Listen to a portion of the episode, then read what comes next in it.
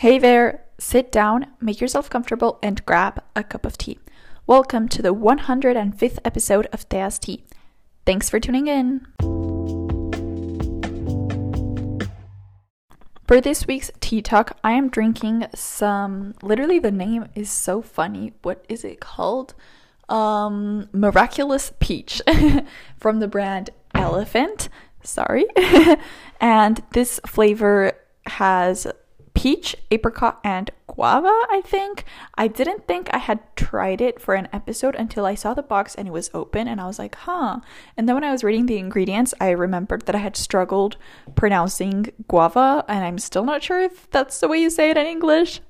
But yeah, basically, I remember the f- the other episode I had it in, I didn't add sugar, and this time I did. It makes all the difference. You know me, I love my tea with sugar. I feel like it's what gives it the flavor. I am sorry. As for the mug I'm drinking it in, it is this mug. It's the most basic kind of mug that is kind of fat, I would say. Like, it's perfectly cylindrical. It's a perfect cylinder, basically. It doesn't have, like... It's not kind of like a cone as some other mugs, and it basically has a giant T on the front, very bold, very impactful, and the where the where you put your hand is super small, only like one finger fits, so it's really inconvenient to like hold it, but you know, it's a cute mug. I have it for the aesthetic, basically. I remember that one of my friends saw it and she was like, oh my gosh, I love that mug. I want one. And then a couple of months later, it was her birthday and I got her that mug. And I feel like that's one of my favorite gifts I've given because it was so intentional. And it was like, this one day you said you wanted this and I remembered and I got it for you. And so, yeah, basically she was moving to Spain at that point and she was like, I'm going to pack it um, right away so that I can use it in my new house in Spain. And she just drove to Spain. She hasn't gotten her house yet, but I really hope she still has this mug and she still remembers the story and she does like use it. As you guys know, this is a Q and A. The first Sunday of every month is a Q and A episode. All the questions are collected through the Instagram, so if you're not already, make sure to follow me at TheaSTpodcast. It's linked in the show notes along with everything else I mentioned in this episode. So yeah, if you want to contribute for upcoming Q and A's, that is a place to do so. Our first question comes from Sophie, and she asks, how has the experience been integrating into a new culture? So I'm surprised that I haven't talked about this that much, but I feel like it's, if I were to do an episode on it, I want to be able to assemble my thoughts over a longer period of time. Up to the moment, I'm not sure if I have had any like major culture shock moments, which is weird because I th- normally I really compare things in my head, and you know, I have like really clear distinctions between some set of conditions and another, so I'm surprised that I don't like have off the top of my head all of the things that I've noticed.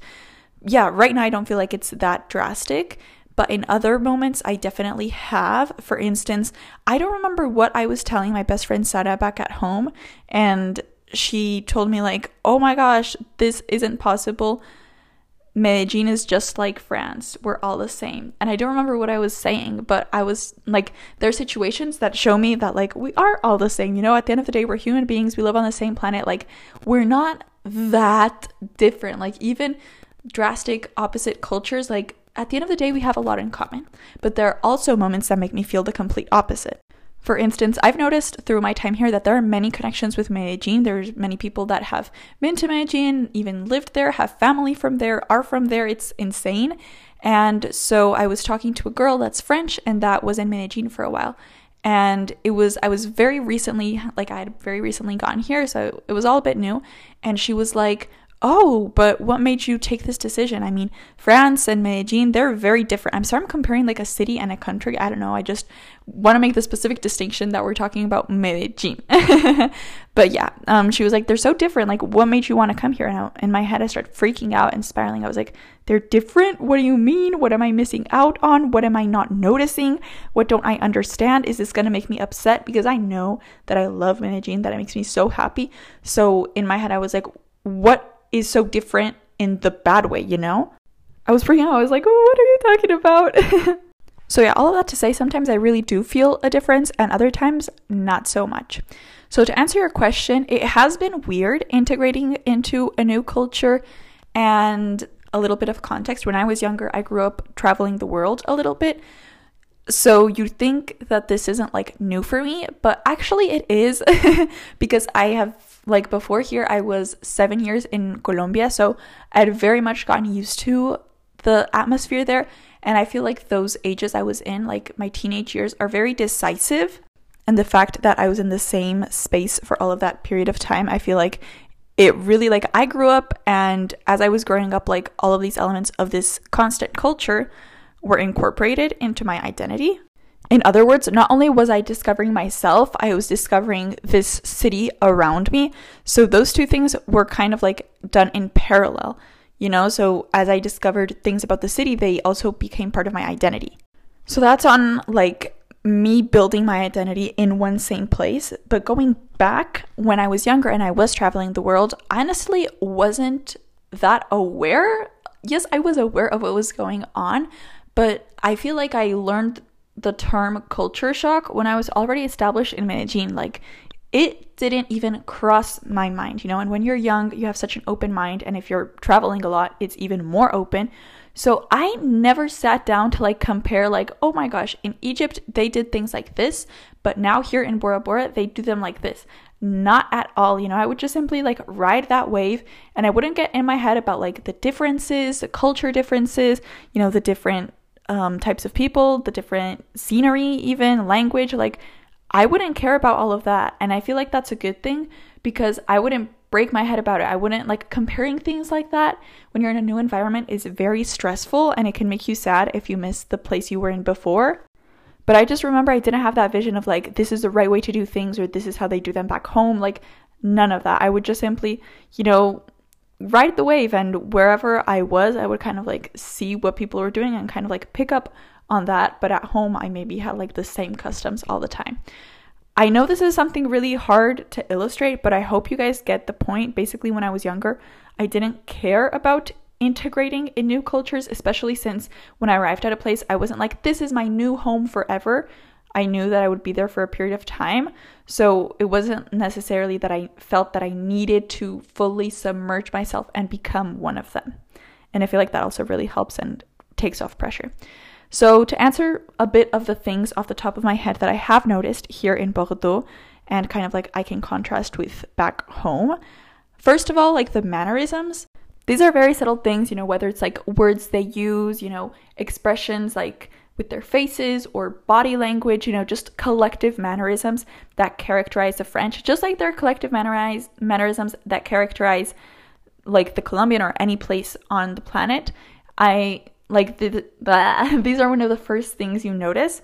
And yeah, it's just like very subtle differences in how people express themselves. Also, the humor, kind of like the types of jokes they make and the way they interact with people. I feel like there's a lot of banter and like a lot of like inside jokes that are created. For instance, if you're having dinner, like if you spend the night with someone, you know, you go out to dinner and then you like talk, or I don't know if it's like a group of people. Like if you spend an extended amount of time together, you develop like inside jokes that you maybe can like cultivate and go back to throughout the night. And I think that's kind of something universal, but it has really stuck out to me here. I don't know, I feel like people really just exploit that type of dynamic. Also just the way people interact, notably, you know, like when they're talking to a stranger, Um, they always refer to them as like, sir, like, okay, monsieur, madame, mademoiselle, even though technically you're not supposed to use it anymore. Like, you know, they're always very polite when they're talking to like employees or just strangers. And it is, it does kind of like set a little bit of distance, but I think they do it in a very respectful way, you know, like we're not equivalents, you know, because you're older than me, I need to respect you more, or maybe because you have like a higher job than me, or just because we don't know each other. You know, like all that types of things. And maybe you're familiar with like vous voyez, basically in French and in many other languages as well. There's two types of way to address people. One that's like saying you in a respectful way. So to elders, to people you don't know, stuff like that. And then there's another version of you, like another word that you can use with people who are quote unquote your equals, like people your age, people you, you're like more comfortable with, blah, blah, blah. And that has really been weird for me because I'm not used to doing that. Even in Spanish, there are those two ways of addressing people, but I just never use them because I find it so uncomfortable. But now it's like, girl, you got to do it or else you're going to get some dirty looks. So yeah, forms of expression. And, you know, for instance, in that last case, it's something that doesn't necessarily align with my personal beliefs. Like, I don't think I should treat like some people with more respect than others.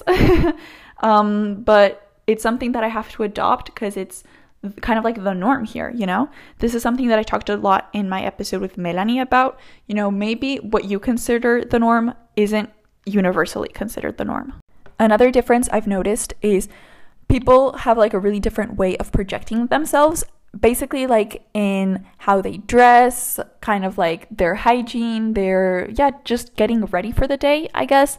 In Colombia, I remember I would suffer with my shoes. Everybody always has their sp- shoes spotless. It's like they wash them every single time they wear them. Everybody's shoes are always super clean, and it's not something that's like related to class. Everybody is very put together when they go out, you know, like wherever they may come from. They always, you know, like they do their hair, they'll have gel in their hair, their shoes are always clean, you know, they're always fresh, you know, like they really put in that kind of effort. And here it's very different, especially especially with the shoes. I have seen some nasty shoes, shoes that looked like they haven't been washed since they were purchased.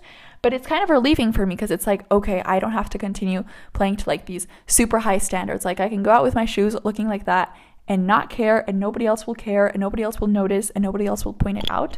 Also, you know, I've seen people with like really funky hair that looks like it hadn't been washed in ages, just like super messy, and they don't care, they just go out like that. And I feel like it's really liberating because it's like, thank you, now I don't have to live up to those impossible standards. And people just like wear whatever they want. Also, especially for like school, I've noticed in Medellin, one time a friend told me like, this is my clothes, like these are my clothes for going out and these are my clothes for school. Here I feel like people don't have that distinction, or at least like they'll put in equal amount of effort for both. Or from what like I've noticed, I've seen some really spectacular outfits literally for class and some really spectacular outfits for going out. So it's fun to see people putting in the effort in both ways. And this can seem as a contradiction to my last point of people like not caring, but I feel like you get a little bit of both. Like there are people who don't care, but there are also people who care, even if it's just to go to class. And I just find that, once again, very liberating. And something else that I noticed that ties back into this is I was talking with a guy who is from Eugene, who's been living here for a while, and his niece came here to study, who's also from Latin America. His niece came here to study like her master's, and she was so happy with like the difference in the culture. She was like, here there isn't as much pressure in being a woman as in Latin America. Like I can just really do myself, like I can vibe with my own way, like people aren't looking at you to see like if you brush your hair before you left or judging you for your outfit. Like you can literally do whatever you want and exercise your femininity however you want. And I was like, okay, that sounds, once again, very liberating. The next difference is in the formality of institutions, for instance, in school, but also like, you know, any like legal tramits you need to do, all of that. It's very formal, it's very structured. There's a lot of like paperwork, you know, and for instance, even with school, like the classes are very like rigorous and sort of like, mm, in Spanish, we say cuadriculadas, which literally means like gridded, for something that's like very strict and rigid. And that's how I feel like the classes aren't very flexible. Like it's always the same structure. So I just feel like that goes to show like how established like all of the institutions are and how like there are always like these rules and this formality that you need to follow. Also, a huge difference has been like the culture with eating. Not only the different dishes they're used to eating here, but also just like the general experience of sharing food, you know, like preparing it together, eating it together. I feel like such a common activity to do here with other people is to go eat or invite them to eat. And that's not something that I saw that much in Latin America. Like we would get together to do other types of things, but here food always plays a very big role in that. I heard that the French, you know, get together to eat, and on their way there, they're talking about what they want to eat. As they're eating, they're comparing like their experiences and the flavor and everything. And when they leave, they are looking back on the meal they had. And I feel like that is very accurate. That's just kind of like a list of the main things I have noticed. And I want to go back to the question, which re- like asks about integrating into a new culture. And this has really made me think, like, do I need to change who I am in order to be happier here?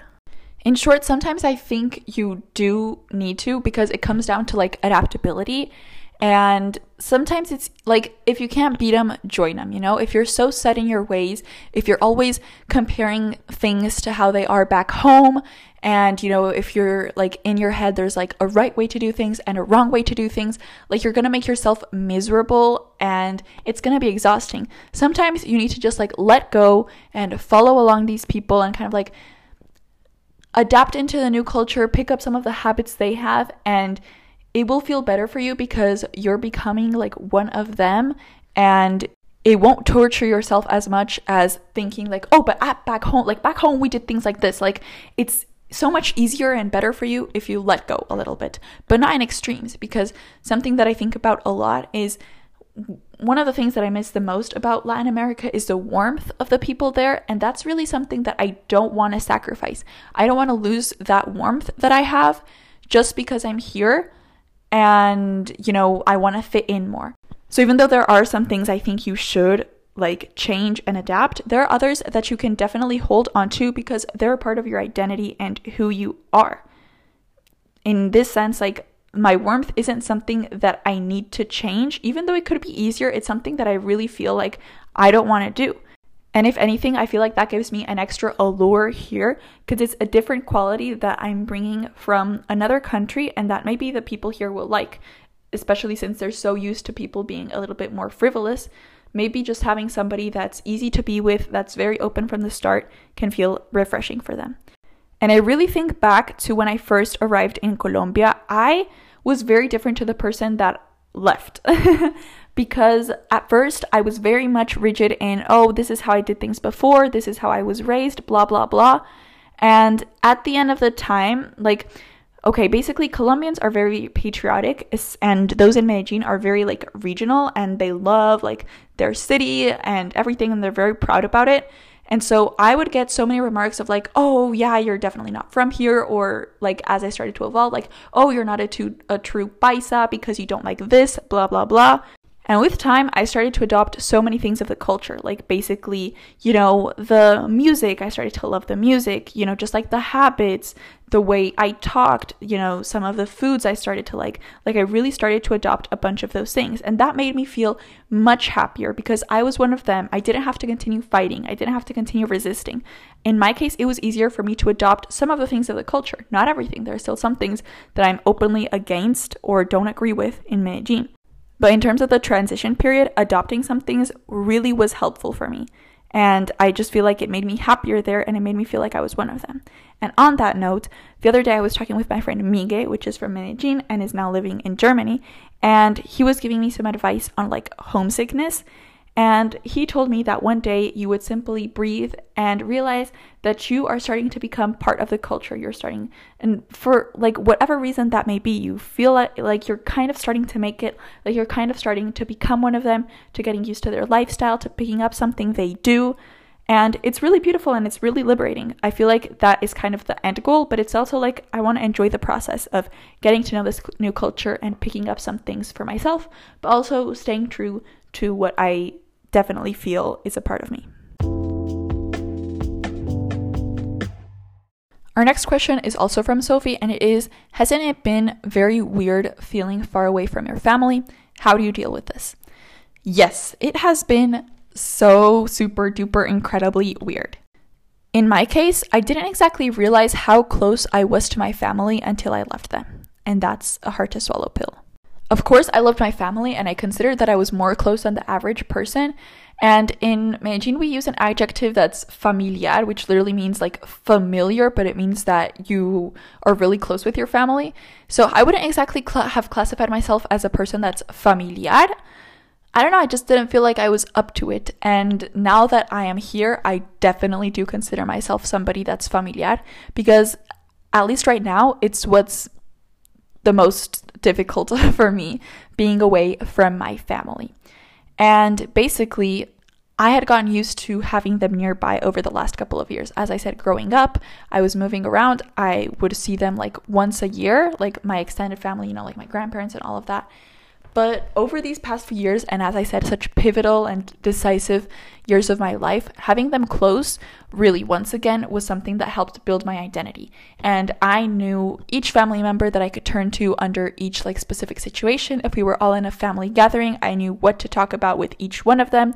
And I felt like I really had just personal relationships developed with all of them. You know, and here I'm like talking about extended family, and obviously with my closer family, I have always been very close. And, you know, the people that I lived with, like that, like it goes without saying, I was obviously very close with them. But yeah, I just feel like I had very good bonds with all of my family, and I'd really gotten used to having them nearby and seeing them regularly and hearing about them. And yeah, just having them in my life without really trying without really having to make an effort, you know, it's like there was always, you know, a next meeting planned, and I didn't have to go out of my way to contact them.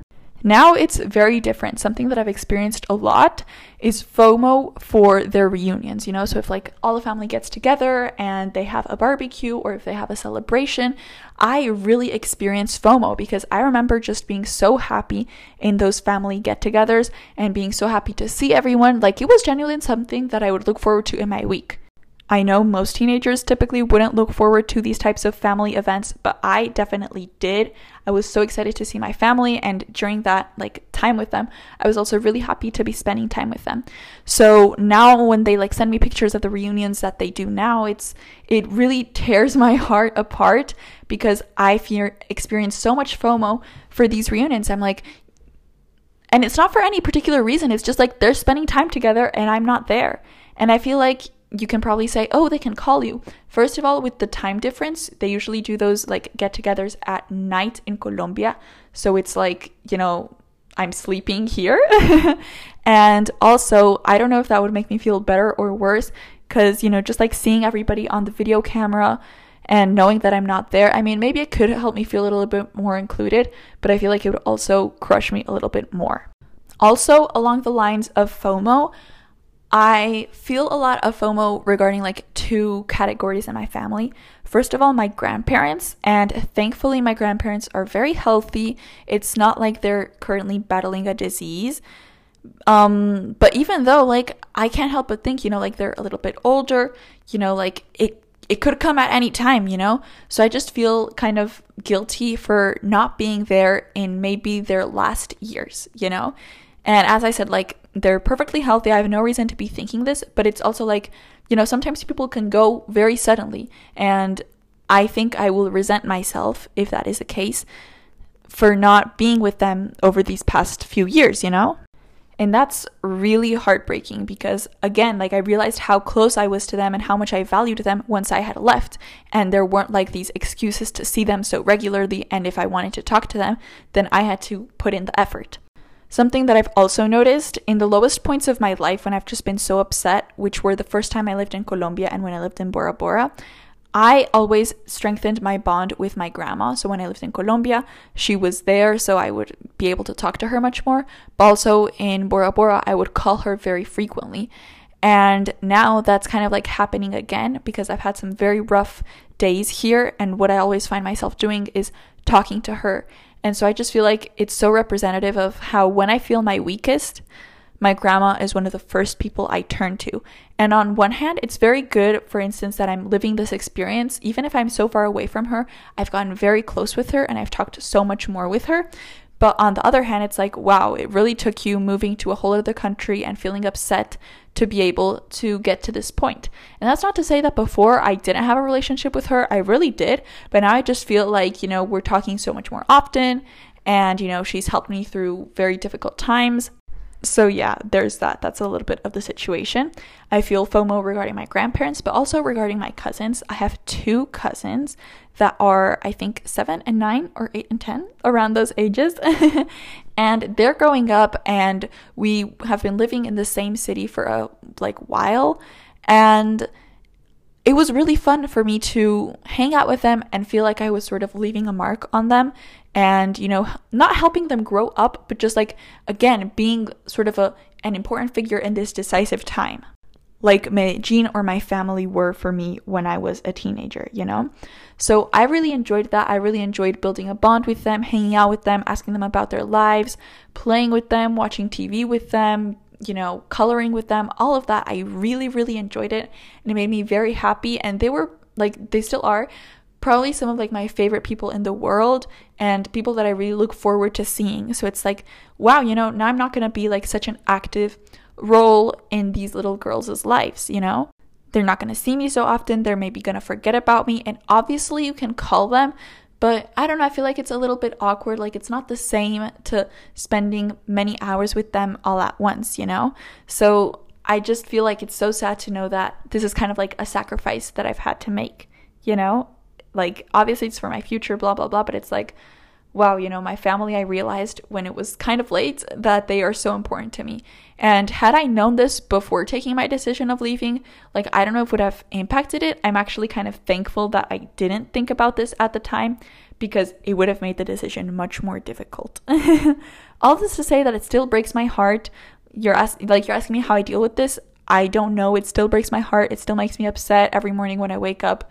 I want to cry about it, but what I can say that has helped me is really just calling them and speaking my thoughts, like being like, I miss you. I feel like I'm missing out on important times with the family. I don't know if I made a mistake coming here. I feel a lot of FOMO with you guys.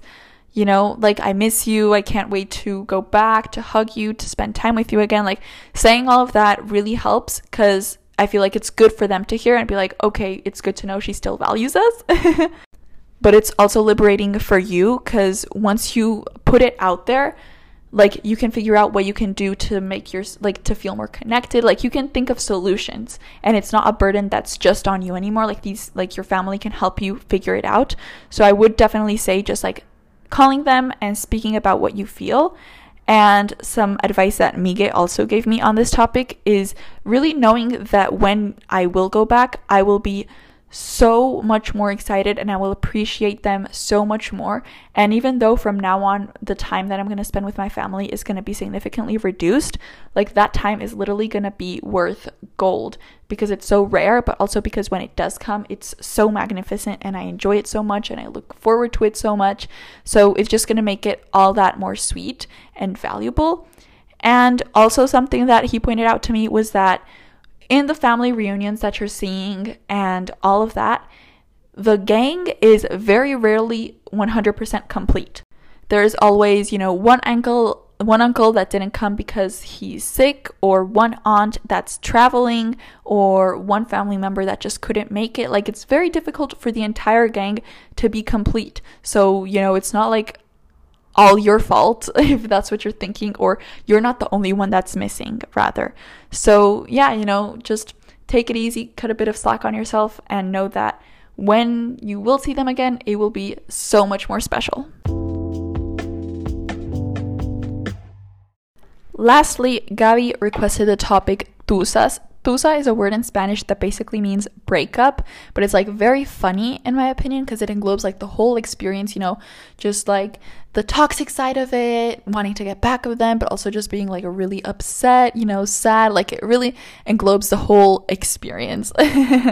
Or maybe that's just a meaning I've attributed to it. I don't know.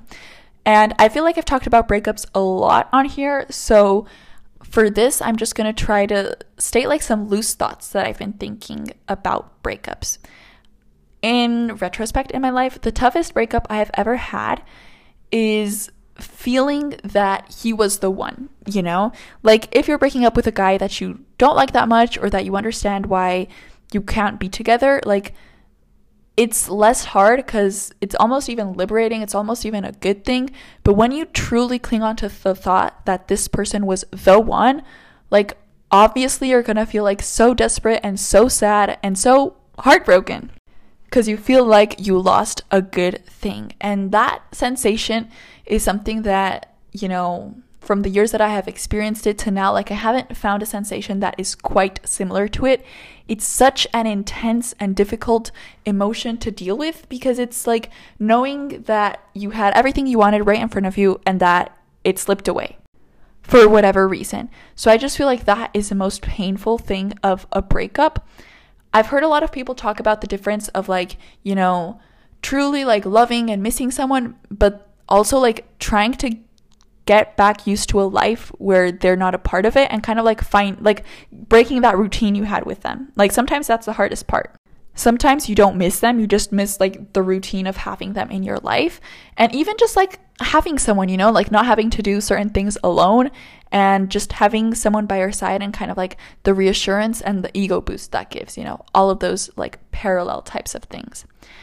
Another thought is, I feel like sometimes people, when like giving advice after a breakup, they say like, if you're meant to be, you'll find your way back to each other. I feel like that is so dangerous to say fresh in a breakup, because you're not going to let the other person move forward because they're always clinging to this thought.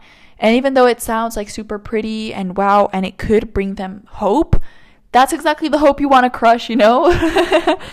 When you're trying to get over a breakup, you can't think of like, oh, we're going to get back together. No, you need to get rid of that image in your head, or else you're never going to get over them.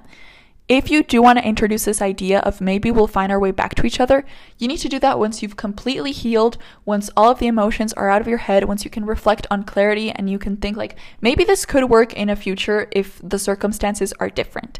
But for now, when you're like in the midst of everything, you do not want to be telling yourself that narrative. It will not let you progress. Trust me, I learned the hard way. Another thing is, when you're like missing, you know, a relationship, note that I'm saying a relationship and not the person, you can miss sort of like the image of who you were when you were with them. I don't know if I'm the only one, but I so strongly associate relationships to success. Like, my whole life can be perfect. I can be like um, succeeding academically, like socially, like all of that. But if I am in a relationship, it's just like the cherry on top.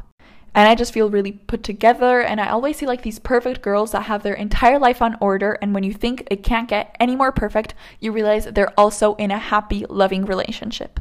So yeah, you know, sometimes in my experience, I have missed just like the status of being a relationship. It has not much to do with the person or anything. It's just like being able to say, oh yeah, my boyfriend, blah, blah, blah, blah, blah. And that is so superficial, but it's something that I sometimes in the pits of a heartbreak am concerned about. And another thing that I've noticed about breakups is that you can ask advice to like a million people. They can tell you a million different things, give you all the advice, give you all the tips, tell you these like revolutionary ideas. But truly, none of that matters. It all comes down to you. You are the person that's pulling yourself out of your breakup. You need to realize these things. It's different to hearing this advice to truly like having it inside of you. You need to realize these things. You need to apply them. You need to see them working. Like, just hearing advice won't do anything for you. Something needs to happen on the inside. Something needs to click. Something needs to change in order for you to like truly be able to get over this person.